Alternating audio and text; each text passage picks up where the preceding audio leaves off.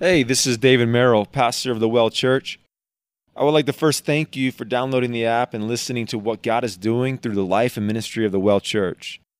I would also ask that before you listen to this message that you would pray that God not only continues to transform lives through this ministry, but also that as you hear the word of God proclaimed, pray that the Holy Spirit would convict you in areas that your life has not been given over to God, empower you to repent and turn, but also embolden you to be doers of the word and not simply hearers, in order that you become a light in your homes, in your schools, in your workplaces, and even in your local church body.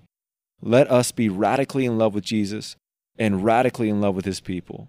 Once again, I just thank you for listening and may God bless you abundantly. Is we have a guest speaker this morning. I'm so excited. Cooper Starnes, you come on up. This is uh, the associate pastor of Hazelwood Presbyterian down the street. He's a, he's a buddy of mine. I love this man. I love his heart. I love his heart for Jesus.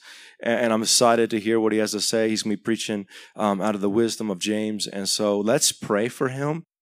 Come here. I'm going to put my hands on. Um, ask God to just speak through him. Father, I thank you so much I thank you for Cooper. I thank you for his heart. I thank you for all that you have given him as far as his ability to just seek your word and the wisdom that you've given him. Father, I pray that that is clearly heard this morning, that the word of God, that your word, your truth is heard. Father, I pray for us in this room that you soften our hearts, soften our minds, that you open our eyes to see and our ears to hear. Lord, let us not be the hardened soil that the word of God just bounces off. Lord, let it just penetrate and let it cultivate and let it completely produce uh, crop and fruit. And Father, I thank you. I ask that you just move mightily. I pray that you destroy him. You destroy all of his flesh, all that's in him that is not of you, and that every word that comes out of his mouth be in line with your will. We thank you. It's in your name we pray. Amen. Well, good morning, everyone. It is my joy and pleasure to be here to preach the word this morning. If you have your Bibles, please turn to uh, James chapter 3 is where we're going to start. So, again, if you don't know me, my, my name is Cooper. Uh, my wife Hannah is right there. My daughter Allie Ray, who's two and a half, is in the uh, other room with the other children. But as I said, so James chapter 3, and if you would turn there with me, let's get started. So, have you ever learned to fix something by watching YouTube videos? If you go to YouTube, you can find videos on just about anything you want. If you want to try to pick up guitar playing, you can go to YouTube and look up videos. If you want to try to fix your car, there's a lot of videos on YouTube. A while back, I was driving an old Volkswagen Passat, and my windows stopped going up and down. I was sure it was the motor was broken, and you know it makes this awful grinding noise whenever you try to make the window go up or down. But I researched it on YouTube and found out it's not the motor; it's a window regulator panel, which I had no idea what that was. But thanks to YouTube, I swapped one on the driver's side, one on the passenger side, and I had working windows. I was happy as a clam. So, whatever you want to fix, if you go on YouTube, you can find something to help you. But most of these videos, while very helpful, are not entertaining in the slightest.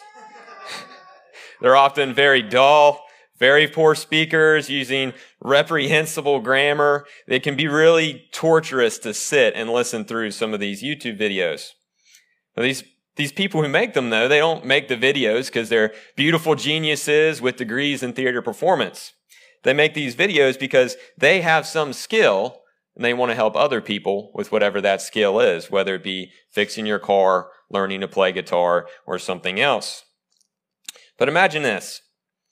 You start watching dozens, just every day, you're going through several videos of septic repair videos. So I have a, you know, septic tank. So you're learning how to repair them yourself without having to hire somebody. So you're just watching these endlessly, video after video of septic repair. I know, thrilling. Well, then someone sees you doing this, and they're a good brother or sister in the Christ, and they know you're looking up all these videos, and they come up to you and they say, Hey, can I help you fix your septic tank? Is there any way that I can help you financially or physically, information? And you just turn and you look at them and you look puzzled and you say, I don't have a septic tank. So you see, nobody in their right mind would go and watch endless videos on septic tanks if you don't have a septic tank and you don't need one fixed. That would be very boring, very dull, and it would just be a torturous waste of time to watch videos on that. But when it comes to wisdom, we often behave as if that's the way things should be. The world says that wisdom is just being smart and making good decisions. The world says that the more knowledge you can accrue, the wiser you will be. But biblical wisdom challenges worldly wisdom, showing it to be a poor imitation of true wisdom.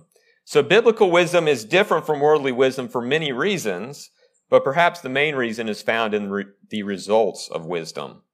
True wisdom cannot stop at intellectual assent. It can't stop at just knowing things. So what James is going to show us is that godly wisdom will always produce a harvest of righteousness. And there can be no disconnect between wisdom and fruit like there is with a man watching septic repair videos who doesn't even have the septic tank. So wisdom will and indeed must lead to holy living before God Almighty, or it is a poor worldly counterfeit. So then the question is, how do we attain godly wisdom? How do we know what godly wisdom is? Well, wisdom is found only in the transforming power of the gospel of Jesus Christ. And because the gospel has transformed us, we are called to live wisely. So with that as my introduction, let's read James 3, starting in verse 13. So James 3, verse 13. Who is wise and understanding among you? By his good conduct, let him show his works in the meekness of wisdom. But if you have bitter jealousy and selfish ambition in your hearts, do not boast and be false to the truth. This is not the wisdom that comes down from above, but is earthly, unspiritual, demonic. For where jealousy and selfish ambition exist, there will be disorder and every vile practice. But the wisdom from above is first pure, then peaceable, gentle, open to reason, full of mercy and good fruits, impartial and sincere. And a harvest of righteousness is sown in peace by those who make peace. So, what we're actually going to do this morning is we're going to actually look through three different sections of James. We're looking as a whole, what does James teach on wisdom? So, what I want us to get from this section, this first point we're going to look at, is that because the gospel has transformed us, we must know what wisdom is. So, this is looking at the what of wisdom. What does James teach wisdom is? So, James begins this section by teaching the interconnectedness of wisdom and its resultant fruits.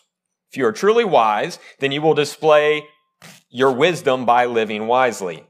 So just as chapter 2, if you go back and read chapter 2 sometime, teaches that faith without works is dead. True faith will and mu- indeed must result in good works in your life, or it is not true faith. It is worthless. So true wisdom and works are inseparable. We also see that wisdom and faith are connected for various reasons. And we'll see more of those connections as we work through this text. But right away, we see that both faith and wisdom produce good works. So wisdom will show itself in its conduct and in its works. It is not merely an intellectual entity. It's not just, I have gained this knowledge, therefore I am wise. That's not what it is. Wisdom is not abstract philosophy. It's not new age spirituality. Wisdom is productive.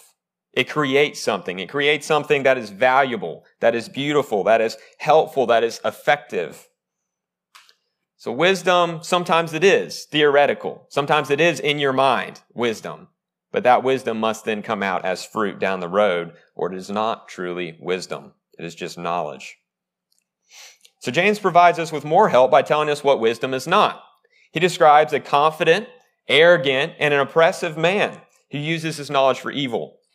So you can picture the cutthroat businessman who's willing to take out anyone and anything to get his way and to get ahead. Think of the know it all that uses their knowledge to try to beat people down, to try to establish his superiority over a room. We've all know the arrogant type of person that cannot be taught anything. They can't listen, they always correct you, and they're just impossible to talk with. And I think this is the kind of person that James is describing here. So, this type of wisdom, which some might call earthly wisdom, is jealous. It envies knowledge for knowledge's sake. It always seeks to be the smartest in the room. It is ambitious and it seeks control, power, and renown. Furthermore, it is boastful, making sure everyone knows just how smart it really is. It's also proud. It trusts in itself and it is the end and measure of all things. It is domineering. It seeks to gain control over everything possible. Verse 16 gives us a summary. So if you look at verse 16, it gives us a summary of the other possible traits of such knowledge. Where worldly wisdom exists, there is the potential for every other evil you can think of. Jealousy and selfish ambition are at the root of worldly knowledge, and a tree is known by its fruit. So if the roots are evil, evil to begin with, then how could the tree and the fruit be any different? If the root is evil, so will the results of that root be evil. All right, so where does this type of wisdom come from? Well, James tells us that it originates from a trifecta of evil. He calls it earthly, unspiritual, and demonic.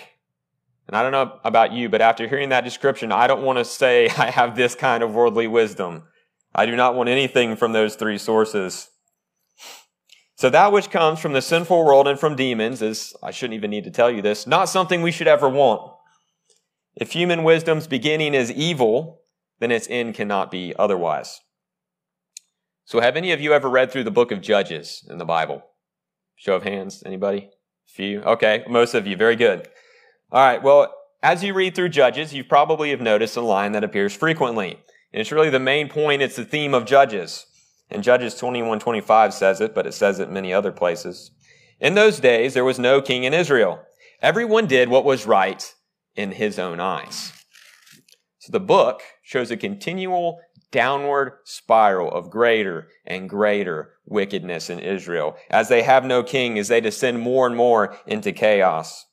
And it's really a difficult book to read through for that reason. It can be painful to read through the book of Judges and see what Israel did left to themselves, pursuing their own evil hearts. But the thing is that in their eyes, they were correct.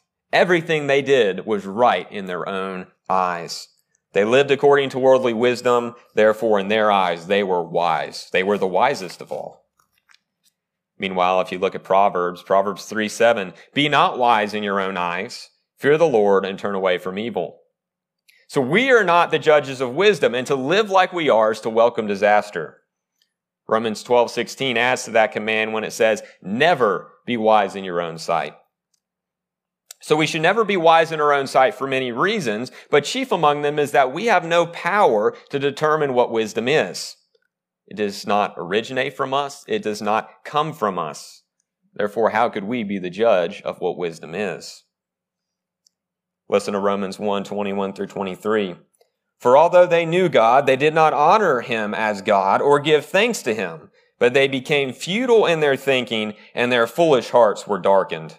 Claiming to be wise, they became fools and exchanged the glory of the immortal God for images resembling mortal man and birds and animals and creeping things. So, what the world calls wisdom, we must label correctly, as Scripture has labeled it it is foolishness. And there can be no wisdom while rejecting the source of wisdom. So to do that is like trying to connect your hose to a gasoline tank instead of the water spigot and then going to water the garden. And then being surprised when your plants die. It's like if you water from a bad source, it's going to kill things. 1 Corinthians 3, uh, 3 18 through 20. Let no one deceive himself. If anyone among you thinks that he is wise in this age, let him become a fool that he may become wise. For the wisdom of this world is folly with God, for it is written, He catches them in their craftiness. And again, the Lord knows the thoughts of the wise, that they are futile. So the wisdom of the world is not true wisdom. Man may appear wise, as if he has all the answers, but if he is living according to what he sees as right, he is a fool in the eyes of God. But that doesn't just apply to individuals. That kind of thinking applies to whatever the political or philosophical climate of the times is. So, though American culture may lead you to think that it has all the answers, that it knows everything, it is merely foolishness in the eyes of God if it is not according to His Word. Evolution, critical race theory, LGBTQ, emotivism, whatever you want to add to that, all these things can really just become cheap facades placed upon the entrance to hell. Because if it's not from God, it is not true wisdom. So that's a lot about what wisdom is not. Now let's see what wisdom is according to James. True wisdom is pure. It is not a mixed bag of good and evil. It's not half this and half that. There's no parts to it. It's simple. And by that I mean it has the attribute of simplicity, meaning it doesn't have parts. It's not separated. It's not an alloy of multiple metals melted together. It's not a, a compound of various chemicals dumped in a big vat. Wisdom is pure and unmixed, and it's pure and unmixed for one reason. What is its source? Where does wisdom come from? It comes from God. It comes from above. And God is pure and unmixed and holy, and there is no evil in him. Therefore, how could wisdom have any evil in it if it was truly from him? So it comes from above, from the only God. Furthermore, we see from the text that wisdom is also peaceable and gentle. And there's a sharp contrast to the worldly wisdom James told us about a minute ago, which was jealous, ambitious, and selfish and evil. But true wisdom does not seek gain. It is always satisfied and it is always good. So where there is no desire to dominate through evil, there will be no conflict. So it is peaceable. But wisdom is not just peaceful, it is also peaceable. And the difference between those two words is that wisdom is not only able to keep the peace, but is able to make peace. It's not only a preserving agent, but an offensive agent for good. Wisdom is peaceable. Wisdom is also gentle, recognizing the image of God in every human and seeking to be a servant of all. It's gentle because it, always seeks the welfare of others before itself. True knowledge is also open to reason and correction. Proverbs 9, 8 through 9. Reprove a wise man, and he will love you. Give instruction to a wise man, and he will be still wiser. Teach a righteous man, and he will increase in learning. So, wisdom is also productive because it is merciful, fruitful, impartial, and sincere. It affects us in every sphere of our life, no matter what we're doing. Our relationships with our neighbors in particular will show us whether or not wisdom is truly living within our hearts. If we're humble and gentle and caring with our neighbors, then we're seeing the fruits of wisdom being lived out. Verse 18 is a wonderful summary of this section. Those who are wise will be peacemakers, and those peacemakers will produce a harvest of righteousness. Isn't that a wonderful promise to God's people that those who are practicing wisdom will produce a harvest of righteousness? Well, true wisdom will lead to great blessings in our relationships, in our families, and in our churches. And when we think through all that, it can be kind of hard to believe. How is wisdom able to accomplish so much? Well, why do you think that is? Again, we have to go back to the source. What is the source of true wisdom? The source of true wisdom is God. And thus, wisdom is able to bring peace to alienated friends, divided churches, and divided families. All right, so let's summarize this section before we go on to the next. True wisdom is pure, coming from God alone, and it is shown by its fruit. All right. With that, if you would take your Bibles and turn back to chapter 1 of James, and we're going to look at verses 5 through 8 here. So, James chapter 1, beginning in verse 5. If any of you lacks wisdom, let him ask God, who gives generously to all without reproach, and it will be given him. But let him ask in faith with no doubting, for the one who doubts is like a wave of the sea that is driven and tossed by the wind. For that person must not suppose that he will receive anything from the Lord. He is double minded man, unstable in all his ways. So, the point I want to look at as we examine this passage is that because the gospel has transformed us, we must know how to get wisdom. It's great to know what wisdom is, but it's good to know how to get it as well. And in a sense, this is the easiest section that we're going to look at this morning because the text really answered the question right away. If you're lacking in wisdom, go to God and ask Him for wisdom. He's the source. It's almost too easy, right? And it really doesn't seem like it could be the right answer. James, are you sure that's the answer? It seems too simple. All we have to do is ask. But that's what the text says right away. So the initial proposition of this section is that we must ask for wisdom from God. But this isn't a casual kind of thing where, you know what, I feel like getting some wisdom today. I think I'll go by the drive through and pick up some wisdom. That's not what it's talking about. It's not a McDonald's drive through. This verb in the Greek is actually command. So if you lack wisdom, go ask for some wisdom from God now. There's some force behind it. But we are a very self sufficient society, aren't we? All we need in life to succeed is desire and drive and wanting it more than anyone else. But from the scriptures, we know that because of the fall, we do not naturally have true wisdom. We're totally depraved. Now, that does not mean we're as evil as we can be. It just means that every part of us has been affected by sin and by the fall. But even before the fall, Adam had wisdom think about this. It's kind of weird to think about. Adam only had wisdom because God had given him wisdom. If God is the true source and the only source of wisdom, then how could Adam have generated wisdom on his own?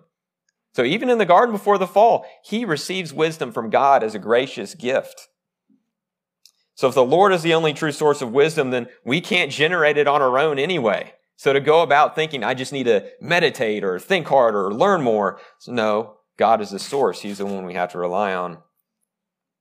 Therefore, we must go to God and ask what we seek. But we cannot ask however we want and expect to be made wise. And that's where the seemingly really simple command gets a little more complex in this passage. There are two requirements for how we have to ask for wisdom. So first, you must ask in faith. Now, while it may seem an obvious point, this means that you actually need to know Jesus Christ as your Lord and Savior. God does not give wisdom to anyone who asks, but those who ask in faith. So examine your heart and ask yourself, why are you seeking this wisdom?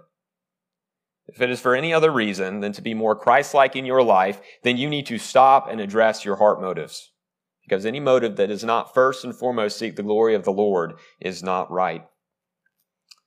The second requirement is that you must not doubt. So ask confidently, knowing that if we ask in faith, God is willing and able to give us wisdom. So James is not really talking about the occasional doubt we experience in trials and temptations. He's talking about someone who asks for wisdom, turns around and decides to take the sin instead, but then comes back again and asks for wisdom. But then they go back to the sin again. So picture a yo-yo going up and down over and over. God, make me wise. I'd rather have my sin. Make me wise. I'd rather have my sin. Back and forth. That's really what it means to be double minded, to not be able to decide whether you want the world or whether you want the Lord. But when we ask correctly and with the right motivation, God is pleased to give us wisdom. So the right motivation is to always seek God's glory rather than our own. So if you're seeking God's glory, then getting wisdom is simple. Go to God and ask for it. And what does the text say? God will give it to you. And He will not just give you a little bit. God is no cheapskate when it comes to giving out wisdom. If you go in faith and you ask for wisdom, God will give generously to all without reproach. God does not withhold good things from His children. He wants us as the church to be wise and godly, able to discern the scriptures and to live upright and godly lives in the present age. He wants us to be wise. We have a Heavenly Father who is generous and loving, who is willing to supply us with all we need. I'm sure you're familiar with this text, Matthew 7, 9 through 11. Or which one of you, if his son asks him for bread, will give him a stone? Or if he asks for a fish, will give him a serpent? If you then, who are evil, know how to give good gifts to your children, how much more will your Father in heaven give good things to those who ask him? So I think we try to overcomplicate things in our Christian lives at times. We read in Proverbs that the fear of the Lord is the beginning of wisdom. But then we turn around and try to discern God's will for our lives like we're trying to solve the Da Vinci Code. We make being wise and following God's plan for our lives into some sort of scavenger hunt that we're supposed to figure out at each stage. And I think this is especially true for us when we're trying to make those big life decisions. You know, which, which college should I go to? Is this the right person for me to marry? Is it time to have kids yet? Should we have kids? Is it time to retire yet? Should I take this job or that job? So in all these things, we often pray like we want God's insight and we want Him to lead us, but then we behave like we're waiting on a text message from God telling us what to do. But the thing is, we do not receive wisdom via lightning strike or an angel coming in and giving us an injection. We gain wisdom through the use of the ordinary means of grace, whereby the Holy Spirit sanctifies us and makes us holy. Now, if you don't know what the ordinary means of grace are, that's just word, so preaching and reading the word, sacraments, and prayer. And in that group, we have all we need in order to be wise and godly Christians. If you would, flip to 2 Timothy with me. We'll just look at 2 Timothy chapter 3. 2 Timothy chapter 3, beginning in verse 14. And we'll read through to the end of the chapter. But as for you, continue in what you have learned and have firmly believed, knowing from whom you learned it and how from childhood you have been acquainted with the sacred writings, which are able to make you wise for salvation through faith in Christ Jesus. All scripture is breathed out by God and profitable for teaching, for reproof, for correction, and for training in righteousness, that the man of God may be competent, equipped for every good work. You see, we're going to talk about the word first here, and then we're going to go through sacrament and prayer. But you see in this text that God has given us revelation of himself through the Bible. It contains all we need for salvation and life, teaching us about God's character and what his law demands of us. And there, but then we can turn around and say, but there are many things that God doesn't say in his word. I don't read a passage about which job to take. But he does not leave anything secret when it comes to how we should live. He gives us the principles we need from his word. And those principles are all we need to live holy lives. So the scripture gives us all we need, and scripture is perfectly effective. It's where Hebrews 4:12, I'm sure you know this section or this passage. For the word of God is living and active, sharper than any two-edged sword, piercing to the division of soul and of spirit, of joints and of marrow, and discerning the thoughts and intentions of the heart. And thus you see the power of the word and why it's able to make us wise. All right, let's talk about the sacraments for a moment. So while baptism and communion may not seem to directly affect this conversation, they bear in themselves the marks and the promises of the new covenant. That is why we refer, refer to them as signs and seals of the new covenant. And that comes from Romans 4.11, those two words. But they tell us that we are members of Christ's body, that the Lord has redeemed us for himself, and that he has given us rich promises through an eternal inheritance. So as we practice the sacraments, we are reminded of what it means to be in the Lord and what he requires of us. Thus, the sacraments can indeed grow us in wisdom as we utilize and partake of them correctly. All right, lastly, out of these three, let's talk about prayer. In Ephesians 1:17, Paul prays that the Ephesians would receive a spirit of wisdom and of revelation. Well, his prayer for the Ephesians there is that the Christians in Ephesus would understand the Word of God and be able to take it and apply it in their lives. So another way to say it is that Paul prayed that God would make them wise through the Word. And in James 1, we're told to pray to God and ask for wisdom.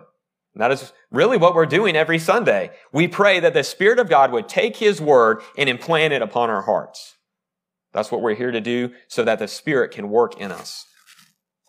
All right, let's summarize this section before we move to the final and shortest section. Wisdom is attained by asking God rightly in prayer, the careful study of the perfect Word of God, and the practice of the sacraments, which visibly and physically represent all of God's promises to us. All right, so now the question is what do we do with all this data? We've talked about what wisdom is, we've talked about how to get wisdom, and James has given us a lot in these two passages, but how do we piece it all together? Well, I think the best way to do that in James is to look at one more passage. So turn to James chapter 4. We'll be starting in verse 13 and reading through to 17. So, James chapter 4, starting in verse 13. Come now, you who say, Today or tomorrow we will go into such and such a town and spend a year there and trade and make a profit. Yet you do not know what tomorrow will bring. What is your life? For you are a mist that appears for a little time, then vanishes. Instead, you ought to say, If the Lord wills, we will live and do this or that. But as it is, you boast in your arrogance, and all such boasting is evil. So whoever knows the right thing to do and fails to do it, for him it is sin. So the point I want us to look at lastly here is that because the gospel has transformed us, we must apply wisdom. Again, it cannot just be head knowledge. We have to put it into practice. So in chapter 3, verse 13, James taught that wisdom cannot remain as only head knowledge, but must produce good results. And this section is a practical example of how we put wise living into practice. But it also introduces a new element to wisdom that we haven't talked about yet. That's because of the fall, our time on this earth is short. Our lives do not go on forever, but they grow and fade like the flowers of spring. Hannah and I just moved here recently, and in our yard, there's a lot of different flowers and bushes that put out flowers because the lady who lived there before loved to plant things. There's wisteria along our fence, there's some rhododendron, and they put out some beautiful blooms this spring. And they're just gorgeous, and it was a joy to walk out every morning and see them. But within about, I think it's two to three weeks now, they've all started to fall off and fade. So just like that, the beauty that was there has gone the other way and fallen off. So the fancy word we use for the shortness of human life, just like those flowers, is transience. So our lifespans are short, they're fragile, they're out of our hands. And every single one of us will die unless the Lord returns first. So James tells us that knowledge of that transience or the shortness of our life is one of the many things that should drive us to live wisely now. it's kind of funny that the realization and confrontation of our own mortality has a way of organizing our priorities, of making us think how we really want to live our lives. But then in this example, James gives us a negative example of a man boasting about his plans. So don't get me wrong, don't get the text wrong. The, the problem is not that he's a planner. The problem is that he thinks he has the ability to ensure his plans and he's boastful about it. He is proud of his plans that he is going to bring to pass. So the man in question is similar to the concept of the American dream. If you just work hard enough and smart enough, you can do anything you want. That's not really a biblical idea. Now, that doesn't mean it's wrong to start a business or to go to med school or to plan out your career. But if you think that you're the one in control of your life and that you have the power to control what happens in your life, you're living like a fool. James is not forbidding us to have career paths. He's not saying don't make travel and vacation plans. He's telling us not to be presumptuous or arrogant as if we can control everything that happens. So you can make plans for your life, but submit those plans to God's plans for your life. They may very well be a part of His plan for you, but He may take you a completely different direction that you would never expect. For instance, I never thought I would be a pastor in high school, and then senior year of college, that changed. So, wisdom is taking the biblical knowledge we have and utilizing it to glorify God in our lives. We do not know God's plans for our lives, so we must walk humbly in wisdom. Psalm 39, 4 through 5. O Lord, make me know what is the measure of my days. Let me know how fleeting I am. Behold, you have made my days a few handbreadths, and my lifetime is as nothing before you. Surely all mankind stands as a mere breath. So, utilizing our time to serve the Lord is the path to living wisely. We are not guaranteed tomorrow. We are we are made from the dust, and to the dust we will return. As Psalm 103, 14 says, For he knows our frame, he remembers that we are dust. So look at verse 17. I think this really provides the baseline for living wisely. It is the tagline that we should learn from James' negative example. If by wisdom we know what is right for us to do, and we fail to do it, we live foolishly. It is sin. All right, so let's wrap all this together and conclude here. So we began this morning by talking about what wisdom is. Wisdom comes only from God. It is pure. It is fruitful. It is peaceable. We then talked about how to attain wisdom. Wisdom is acquired through the ordinary means of grace, word, sacrament, and prayer. Lastly, we saw that wisdom must be lived out fruitfully or it is not truly wisdom. It is not just knowledge, but a productive knowledge. It has a purpose, unlike someone binge watching septic repair videos. So the key to living wisely is simple. It's not easy, but it is worth the effort. So being wise does not require a monthly membership. There are no five easy tips and tricks to becoming wise. There's no gimmicks involved at all. To gain wisdom, to grow in wisdom, we need to read and meditate on God's word. We need to pray for him to implant that word in our hearts and others, and we need to live out that word. So just as true faith must result in good works, so wisdom demands fruit from us. So no matter what you are doing, regardless of how important it may seem, ask yourself this question in every stage of life. What does the Bible command me to do here? Is there a specific command that tells me what to do? Or do I need to apply the larger principles of what the Bible teaches to this situation? So are you fighting with another believer? The Bible commands you to stop and reconcile with them. Are you about to pass on gossip? The word commands you to stop. Is what you're about to say going to sanctify those that are listening, or is it going to cut and hurt? James warns us in chapter 3 about the dangers of the tongue. So, are you having trouble treating your spouse correctly? The word commands husbands to love their wives as Christ loves the church, but also commands wives to submit to their husbands. And there's no qualification given for either of those commands. Do you value church membership and attendance?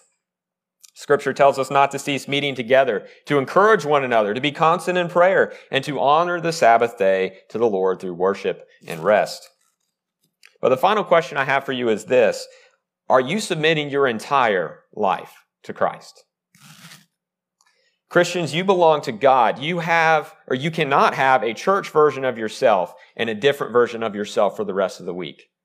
You cannot be very godly and holy with your family, church, and friends, and then go to work and completely forget that you were a Christian. So our duty is to apply the principles of the scriptures in every area of our life. So our duty, or excuse me, I read that wrong. So whoever knows the right thing to do, remember 417, whoever knows the right thing to do and fails to do it, for him it is sin. So will we fail at times to do that? Absolutely, we're going to fail. But that is our challenge nonetheless. That is what Scripture commands us to do. And when we fail, we can go back to Christ in repentance and ask for His mercy and grace to continue to sanctify us. And that is the key to becoming wise. Proverbs says that Lady Wisdom cries aloud in the street. She calls out to every passerby. She says, Stop being simple and foolish. Listen to my instruction, and I will pour out my spirit upon you. Seek after wisdom like silver and gold. Since wisdom is from God, it is like seeking Christ himself, who is the pearl of greatest price. There's nothing more valuable we can have as Christians than to seek wisdom.